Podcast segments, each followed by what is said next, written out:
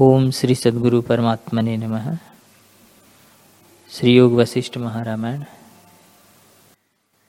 ये संसार के सुख तो भीतर से खोखले हैं। इनके परिणाम में दुख है। त्रितल ऋषि बोले, हे राजन, एक ही गेय अर्थात जानने योग्य है। जिसके जानने से शांत पद प्राप्त होता है, वह ये आत्मज्ञान है।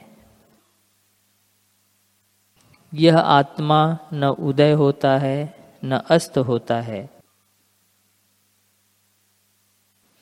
ज्यो का त्यों अपने आप में है। हे राजन, यह जरा और मृत्यु तभी तक है जब तक अज्ञान है।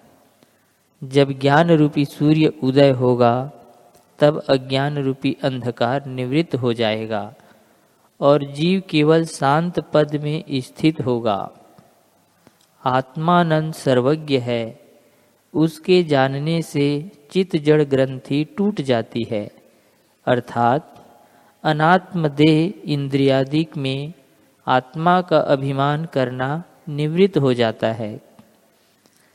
सब कर्म भी निवृत्त होते हैं और सब संशय नष्ट हो जाते हैं। ऐसे शुद्ध स्वरूप को पाकर ज्ञानी उसी में स्थित होते हैं, जो सत्ता, सर्वव्यापी, सर्वगत, नित्य स्थित और उदय अस्त से रहित है। राजा बोले, हे भगवान, मैं जानता हूँ कि आत्मा चिन्मात्र सत्ता है और देहादिक मिथ्या है। आत्मा सर्वज्ञ, शांत और अच्युत रूप है।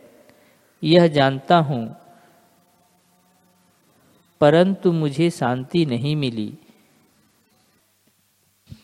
क्योंकि आत्मा चिन्मात्र मुझे नहीं भासता और स्वरूप में स्थिति भी नहीं हुई। इसलिए कृपा करके उपदेश करिए कि मैं स्थित हूँ।